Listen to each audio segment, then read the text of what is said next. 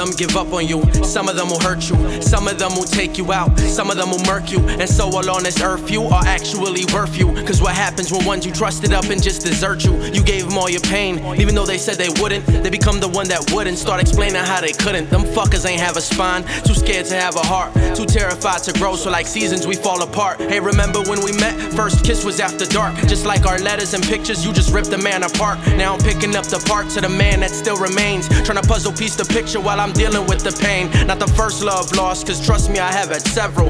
Guess I just had faith in you and thought that you were special. You wanna get to heaven, we gotta go through hell too. All I wanted to do is be caring, loving, and helpful.